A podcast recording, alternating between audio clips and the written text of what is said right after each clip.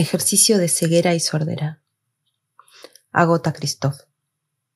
Uno se hace el ciego, otro el sordo. El ciego se ata un pañuelo negro en los ojos, el sordo se tapa los oídos con pasto. El pañuelo huele mal, como la abuela. Nos damos la mano y vamos a pasear. Salimos cuando hay alerta y la gente se esconde en refugios y las calles están desiertas. El sordo describe lo que ve Gemelo sordo. La calle es recta y larga. En los costados hay casas bajas, de una planta. Hay casas de color blanco, gris, rosa, amarillo y azul. Al fondo de la calle se ve una plaza con árboles y una fuente. El cielo está azul, con algunas nubes blancas. Se ven aviones, cinco bombarderos. Vuelan bajo. Gemelo ciego. Habla lento, como para que el sordo le pueda leer los labios. Escucho los aviones, hacen un ruido entrecortado y profundo.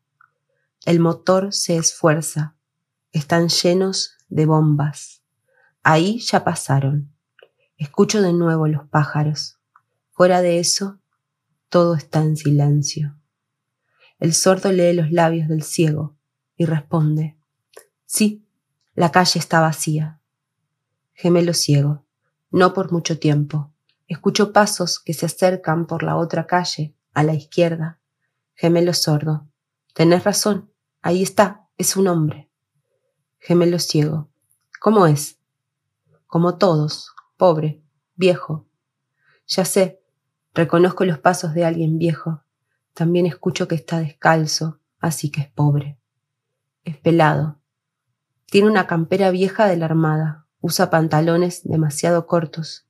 Tiene los pies sucios. Los ojos no se los veo. Mira para abajo. Y la boca, los labios muy hacia adentro. No debe tener dientes. Las manos metidas en los bolsillos. Los bolsillos son enormes y llenos de algo.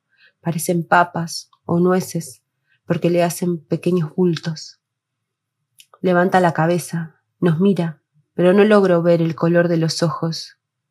¿No ves nada más? Arrugas en la cara, profundas, como cicatrices. Escucho las sirenas. Es el final de la alerta. Volvamos. Gemelos, al público.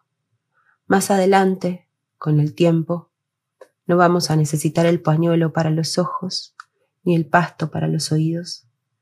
El que hace de ciego simplemente vuelve la mirada hacia adentro y el sordo cierra los oídos a todos los ruidos.